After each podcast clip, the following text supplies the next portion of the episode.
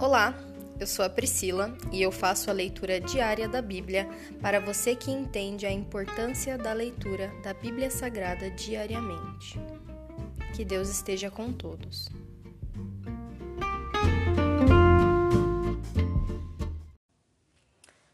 Ouça agora o capítulo 13 do livro de Mateus, a parábola do semeador.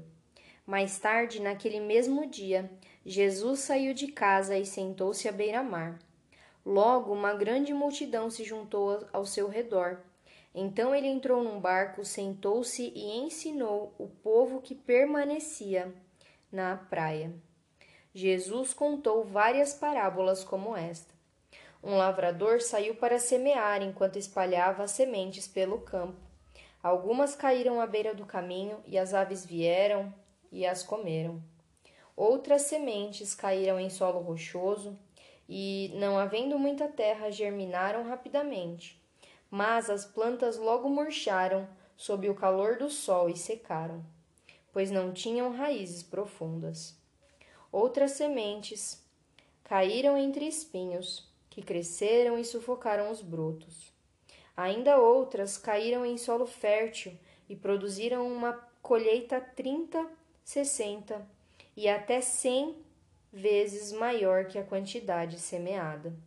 Quem é capaz de ouvir, ouça com atenção. Os discípulos vieram e lhe perguntaram: Por que o Senhor usa parábolas quando fala ao, povo?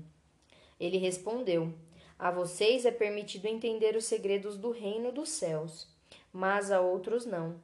Pois ao que tem, mais lhe será dado, e terá em grande quantia mais do que nada tem, até o que tem lhe será tirado. É por isso que uso parábolas. Eles olham, mas não veem, escutam, mas não ouvem, nem entendem. Cumpre-se desse modo a profecia de Isaías que diz: Quando ouvirem o que foi dito, não entenderão. Quando virem o que faço, não compreenderão, pois o coração deste povo está endurecido ouvem com dificuldade e têm os olhos fechados, de modo que seus olhos não veem e seus ouvidos não ouvem, e seu coração não entende, e não se voltam para mim, nem permitem que eu os cure. Felizes, porém, são seus olhos, pois eles veem, e seus ouvidos, pois eles ouvem. E eu, eu lhes digo a verdade. Muitos profetas e justos desejaram ver o que vocês têm visto e ouvir o que vocês têm ouvido, mas não puderam. Agora ouçam a explicação da parábola sobre o lavrador que saiu para semear. As sementes que caíram à beira do caminho representam os que ouvem a mensagem sobre o reino e não a entendem. Então o maligno vem e arranca a semente que foi lançada em seu coração. As que caíram no solo rochoso representam aqueles que ouvem a mensagem e sem demora recebem com alegria. Contudo, uma vez que não têm raízes profundas, não duram muito. Assim que enfrentam problemas ou são perseguidos por causa da mensagem, cedo desanimam. As que caíram entre os espinhos representam outros que ouvem a mensagem, mas logo ela é sufocada pelas preocupações desta vida e pela sedução da riqueza, de modo que não produzem fruto. E as que caíram em solo fértil representam os que ouvem e entendem a mensagem e produzem uma colheita 30, 60 e até 100 vezes maior que a quantidade semeada. A parábola do trigo e do joio. Esta foi outra parábola que Jesus contou. O reino dos céus é como um agricultor que semeou boas sementes em seu campo. Enquanto os servos dormiam, seu inimigo veio, semeou o joio no meio do trigo e foi embora. Quando a plantação começou a crescer, o joio também cresceu. Os servos do agricultor vieram e disseram: O campo em que o Senhor semeou as boas sementes está cheio de joio. De onde ele veio? Um inimigo fez isso, respondeu o agricultor. Devemos arrancar o joio? perguntaram os servos. Não, respondeu ele. Se tirarem o joio, pode acontecer de arrancarem também o trigo. Deixem os dois crescerem juntos até a colheita. Então direi aos ceifeiros que separem o joio, amarrem-no em feixes e queimem-no e depois guardem o trigo no celeiro. A parábola da semente de mostarda. Então Jesus contou outra parábola. O reino dos céus é como a semente de mostarda que alguém semeia num campo. É a menor de todas as sementes, mas se torna a maior das hortaliças. Cresce até se transformar em árvore. E vêm as aves e fazem ninho em seus galhos. A parábola do fermento. Jesus também contou a seguinte parábola: O reino dos céus é como o fermento usado por uma mulher para fazer pão. Embora ela coloque apenas uma pequena quantidade de fermento em três medidas de farinha, toda a massa fica fermentada. As parábolas cumprem uma profecia. Jesus sempre usava histórias e comparações como essas quando falava às multidões. Na verdade, nunca lhes falava sem usar parábolas.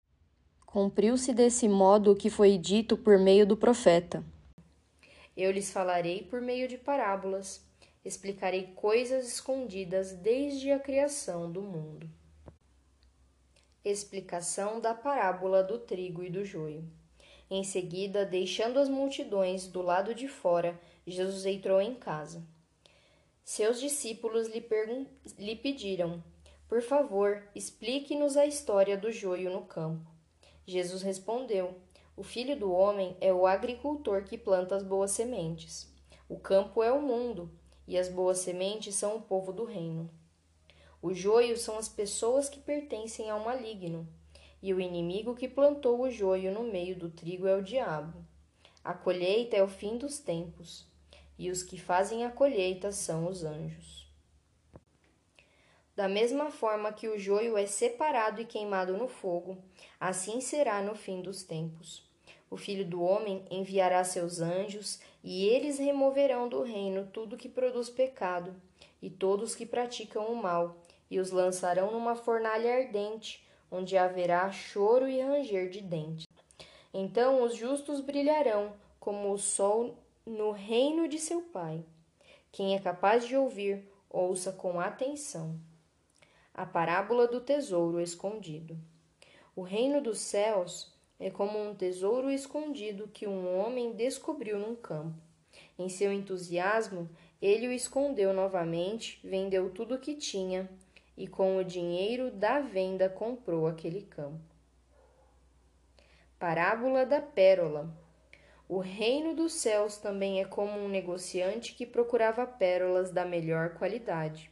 Quando descobriu uma pérola de grande valor, vendeu tudo o que tinha e com o dinheiro da venda comprou a tal pérola.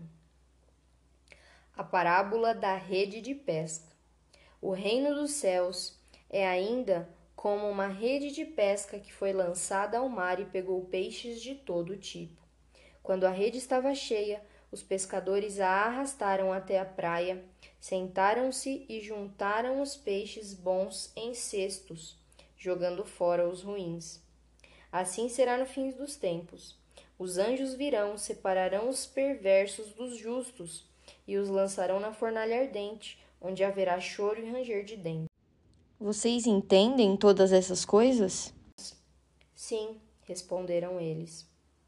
Mestres da lei no reino. Então ele acrescentou: Todo mestre da lei que se torna discípulo no reino dos céus é como o dono de uma casa que tira do seu tesouro verdades preciosas, tanto novas como velhas. Jesus é rejeitado em Nazaré. Quando Jesus terminou de contar essas parábolas, deixou aquela região e voltou para Nazaré, cidade onde tinha morado. Enquanto ensinava na sinagoga, todos se admiravam e perguntavam: De onde lhe vem a sabedoria e o poder para realizar milagres? Não é esse o filho do carpinteiro? Conhecemos Maria, sua mãe, e também seus irmãos, Tiago, José, Simão e Judas. Todas as suas irmãs moram aqui entre nós. Onde ele aprendeu todas essas coisas? E sentiam-se muito ofendidos. Então Jesus lhes disse: Um profeta recebe honra em toda parte, menos em sua cidade e entre sua própria família. e por causa da incredulidade deles, realizou ali apenas uns poucos milagres. Se encerra aqui o capítulo 13 do livro de Mateus. E hoje eu oro te agradecendo, Senhor, pois rica e imensa é a tua palavra, Senhor.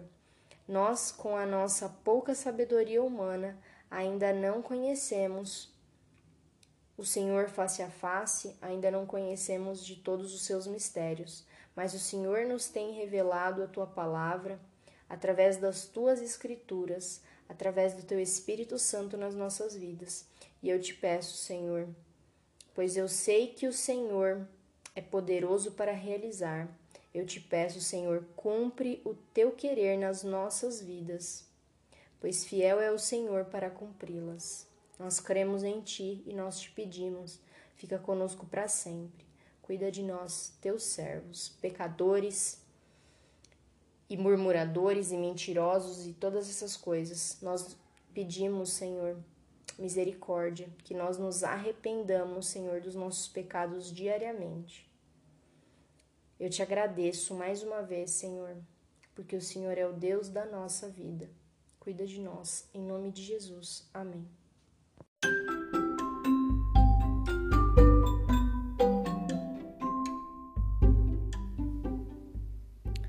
Você acabou de ouvir o Dali Bíblia, o podcast da tua leitura diária da palavra do Senhor.